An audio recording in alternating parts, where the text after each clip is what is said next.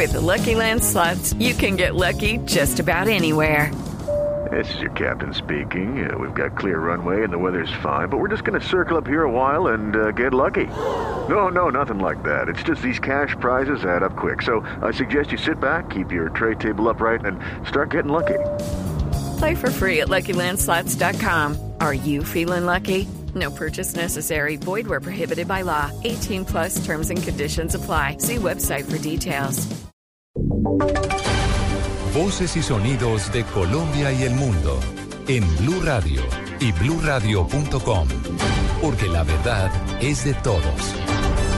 Dos de la tarde, un minuto. Soy Diego Fernando Monroy. Aquí están las noticias eh, más importantes de Colombia y el mundo en Blue Radio. Mucha atención, porque un grupo de atención de emergencias de la capital del país trata de rescatar a esta hora tres funcionarios de la empresa de acueducto de Bogotá que quedaron atrapados en una tubería en el sur de Bogotá. Al parecer, uno de estos funcionarios eh, perdió la vida. David Gallego. Diego, mucha atención, así es, el cuerpo oficial de bomberos acaba de anunciar que se encuentran en este momento en labores de rescate de un cuerpo, eh, posiblemente de la empresa eh, del acueducto de Bogotá, que murió aprisionado en la calle 40 Sur con carrera 51A. Según la institución, se rescataron ya a dos funcionarios que se encontraban en labores en una tubería en el sur de la ciudad de Bogotá. Así lo anuncian los funcionarios de la entidad de rescate. Al momento continúan las labores de rescate del cuerpo de un obrero que se encuentra todavía en el hueco. Otra persona ya fue rescatada, entregada a ambulancia. Esta labor la está haciendo el cuerpo oficial de bomberos de la ciudad de Bogotá. Repetimos, murió un funcionario, rescataron dos, al parecer quedaron atrapados en una tubería al sur de la ciudad. Se conoce que el incidente ocurrió frente a la Escuela General Santander en el barrio Musú. Esto es una noticia en desarrollo. David Gallego Trujillo, Blue Radio. David, muchas gracias. Pues estaremos atentos a esta noticia que ocurre en el sur de la ciudad. Cambiamos de tema porque el presidente Juan Manuel Santos le exigió a la guerrilla del ELN que deje en libertad a las personas que tiene secuestradas. Laura Quiseno. Buenas tardes, Diego. Los saludos desde la Casa de, la, de, Nariño. Y el presidente Juan Manuel Santos condenó las acciones ofensivas del ELN, entre ellos el asesinato de miembros de la fuerza pública, como Edison Urbano en el Cauca, y secuestros como el de Ramón Cabrales en norte de Santander. El primer mandatario dijo que a esta guerrilla, a este grupo insurgente, lo está dejando el tren de la paz. En otras declaraciones, el presidente Juan Manuel Santos afirmó que el presidente Barack presentó al Congreso de los Estados Unidos un proyecto para apoyar al posconflicto en Colombia con recursos superiores a 450 millones de dólares. Desde la Casa de Nariño, Laura Quiseno, Blue Radio. A esta hora autoridades tratan de establecer el número de personas muertas y heridas por el deslizamiento en una mina en zona rural del Tambo Cauca. Enviado especial de esta tragedia ya se encuentra Freddy Calvache. La dificultad en las comunicaciones con el sector de Huizitó, donde se registró esta emergencia, ha imposibilitado a las autoridades dar un dato exacto sobre las víctimas y heridos que deja el derrumbamiento de esta mina de explotación de carbón. Sabemos que sí, que muertos y heridos, pero no sabemos, como te digo, exactamente la cantidad. Pues hablan de dos heridos, de, de dos muertos, perdón, y una cantidad de heridos, pero lo que te digo no sabemos. A esta hora, unidades de socorro, las autoridades del municipio del Tambo se disponen a partir hacia la zona para verificar la situación de los mineros. En Popayán, Freddy Calvache, Blue Radio. Dos de la tarde, cuatro minutos. Un bebé de ocho meses de gestación fue hallado muerto al interior de un vehículo en el occidente de Bogotá. La historia con Juan Carlos Villani. Buenas tardes, se trata de una joven de 17 años quien llegó de urgencia en un vehículo particular hasta aquí, hasta el Hospital El Tunal, ingresó y fue eh, revisada por los médicos quienes manifestaron minutos después que la joven al parecer acababa de tener un aborto. Según la versión de las autoridades, la joven manifestó que el bebé se encontraba al interior del vehículo, pero el vehículo había sido inmovilizado por encontrarse mal estacionado y llevado a los patios oficiales.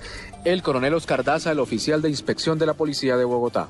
Establece que en este vehículo se encontraba un feto de ocho meses de gestación y ya es materia de investigación al respecto el por qué se encontraba este feto en el baúl y cuáles fueron los móviles que llevaron a estar en este vehículo. Las autoridades realizaron el levantamiento del cuerpo del bebé de ocho meses en los patios oficiales de Álamos y la mamá de 17 años permanece en el hospital El Tunal. Juan Carlos Villani, Blue Radio. En noticias internacionales, convocaron de manera urgente al Parlamento haitiano para discutir la salida a la crisis institucional. Los detalles con Oscar Murcia. El Parlamento de Haití convocó de urgencia para hoy a la Asamblea Nacional para discutir el acuerdo logrado con el presidente del país, Michel Martelly, para elegir un gobierno de transición a partir de mañana cuando acaba el mandato del actual jefe de Estado. Los legisladores se reunirán a partir de las 4 de la tarde, hora local, de acuerdo con la convocatoria realizada por los presidentes de la Cámara de Diputados, Cholser Chancy, y del Senado, José Lerner Priver. La reunión se realizará ahora después de que Martelly firmara un acuerdo con ellos dos para designar un gobierno de transición desde mañana, cuando concluya el mandato del actual jefe de Estado, cuyo sucesor no ha podido ser elegido aún en las urnas. El acuerdo contempla que el Congreso Nacional bicameral elija a un nuevo presidente en los próximos días. Oscar Murcia López, Blue Radio.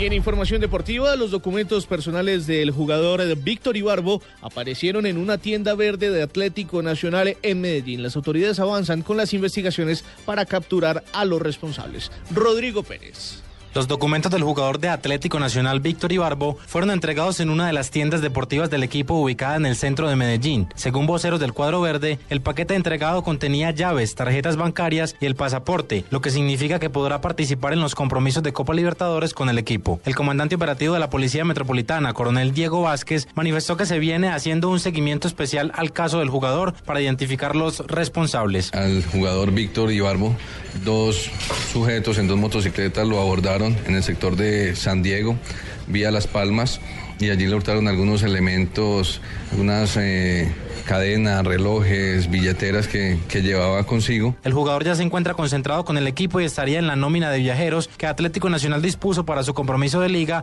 frente a Jaguares de Córdoba. En Medellín, Rodrigo Pérez, Blue Radio. Noticias contra reloj en Blue Radio. Dos de la tarde, siete minutos, noticia en desarrollo. Una bomba causó la explosión a bordo de un avión de la línea de la compañía Dajo Airlines que debió el martes pasado aterrizar de emergencia en la capital de Somalia, confirmó este sábado el gobierno somalí. La cifra, tres colombianos y dos peruanos, uno de ellos menor de edad, fueron detenidos con armas de fuego en el norte de Perú, informó este sábado la policía. La detención se dio en el poblado de San Jacinto, a unos 430 kilómetros de Lima. Quedamos atentos porque la policía salvadoreña informó este sábado que ha detenido hasta ahora a cuatro de los 17 militares retirados proclamados por la justicia española por estar vinculados al asesinato de seis sacerdotes jesuitas en el año 1989. Ampliación de estas y otras noticias en blueradio.com. Los dejamos con el especial del carnaval en Barranquilla.